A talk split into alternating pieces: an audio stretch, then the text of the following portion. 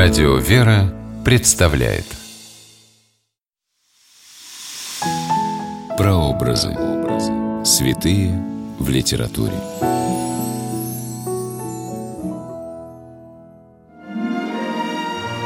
Образы святых встречаются во многих произведениях литературы.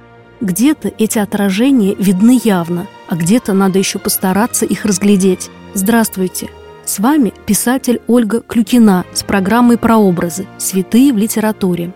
Сегодня мы говорим о преподобном Засиме Соловецком и повести Бориса Ширяева «Неугасимая лампада». Время действия – 15 век и век 20. Место действия – Россия, остров Соловки в Белом море.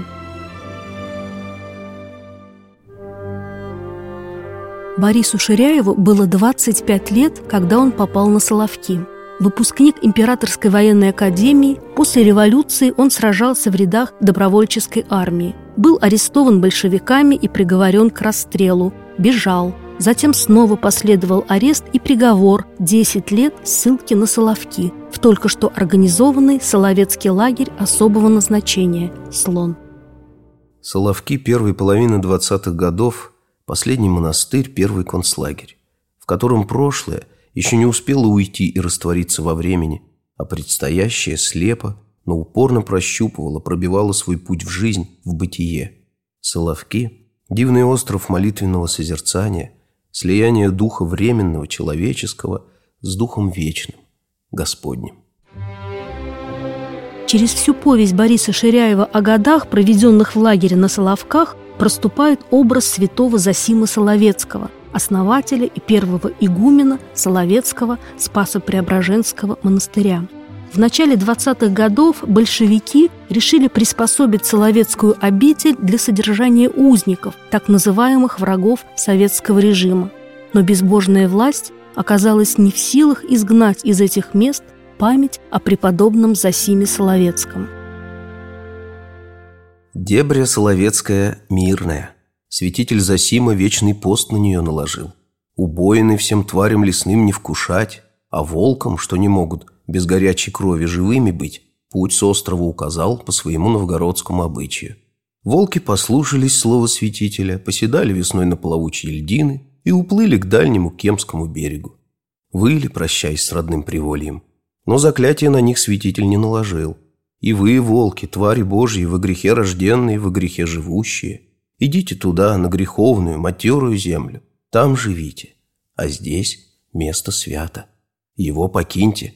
С тех пор лишь робкие и кроткие олени да пугливые белики зайцы живут на Святом острове, где за четыре века не было пролито ни капли не только человечьей, но и скотской горячей крови.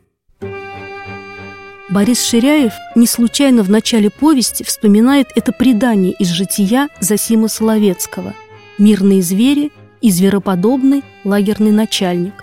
В первый же час по прибытии автора на Соловки начальник лагеря Ногтев на глазах у всех застрелил заключенного, просто так, для устрашения остальных. Как-то лагерное начальство проведало о живущем в глухой лесной дебри схимнике-молчальнике.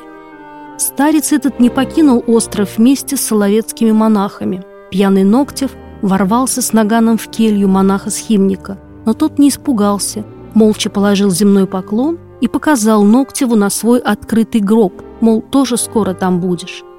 Меньше чем через год Ногтев был расстрелян своими же чекистами за спекуляцию монастырским имуществом. Дано ему было то, как святителю Засиме, узревшему обезглавленными новгородских бояр на перу у Марфы Борецкой посадницы, пишет о старце-схимнике Борис Ширяев – причем же здесь Марфа-посадница?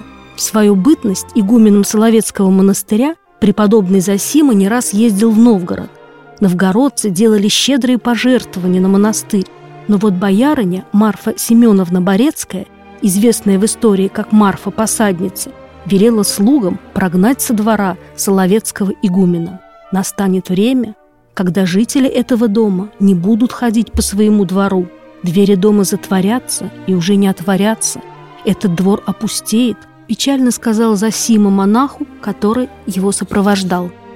На следующий день Марфа-посадница устыдилась своей грубости и позвала Засиму с его спутником на обед. В те годы всем Новгородом, пятинами его и концами посадница Марфа Борецкая правила, и, провожая старца в далекий обратный путь, созвала она на пир всех бояр. На пиру том отверзлись очи святителя, и узрел он грядущее. Видит, сидят за столом бояре, все без голов – так и сбылось. Посек гордые головы грозный московский царь. Попалил огнем новгородское торжище и подворье. Но жалованную обители честь, земли, ловы и соляные варницы утвердил большой печатью московского царства. Вот и слон, лагерь особого назначения, на Соловках существовал недолго, около 10 лет. В 1933 году он был расформирован – Арестованных переправили на Большую Землю, в Кем, имущество передали Беломоро-Балтийскому каналу. Бог устроил это место для иноческого жития, для прославления имени Божьего. Так повелось с первых соловецких пустынников. Однажды, возвращаясь с лагерных работ, Борис Ширяев заблудился в лесу и случайно набрел на избушку соловецкого схимника – я стоял у входа в сокровенный затвор последнего схимника Святой Нерушимой Руси. Взойти я не посмел. Можно ли было нарушить своей человеческой нуждой в приюте смиренно-торжественный покой беседы молчальника с Богом? До рассвета стоял я у окна, не в силах уйти, оторваться от бледных лучей неугасимой лампады пред ликом Спаса. Эта неугасимая лампада в землянке схимника стала для заключенных Соловецкого лагеря символом надежды на спасение. Борис Ширяев выжил на Соловках. Во время Великой Отечественной войны он попал в немецкую оккупацию, после чего эмигрировал из России. Повесть «Неугасимая лампада» он писал в Италии, посвятив ее памяти художника Михаила Нестерова. В день вынесения приговора он оказался рядом и сказал будущему писателю – не бойтесь Соловков, там Христос близко. Как оказалось, и соловецкие святые тоже. Соловецкие монахи особенные. Других таких по всей Руси не было. Не в молитве, а в труде спасались. Обычай этот древний от самых святителей повелся, когда они первый храм Господень на Соловках воздвигали из валунов и палого бурелома. Храм тот был во славу святого преображения Господня учрежден – и стоял он на том самом месте, где теперь Преображенского собора алтарь. Соловецкий арестант Борис Ширяев, видя сгоревший при большевиках Преображенский храм, верил, что придет время восстановления Соловецкого монастыря. И это произошло. Сотворенное человеком, то есть видимое, сгорало. Сотворенное Богом, невидимое, жило. Оно вечно – написал он в повести «Неугасимая лампада». Произведение, где между строк проступает лик святого Засима Соловецкого, стало главным в жизни писателя Бориса Ширяева. С вами была Ольга Клюкина. До новых встреч в авторской программе «Прообразы. Святые в литературе».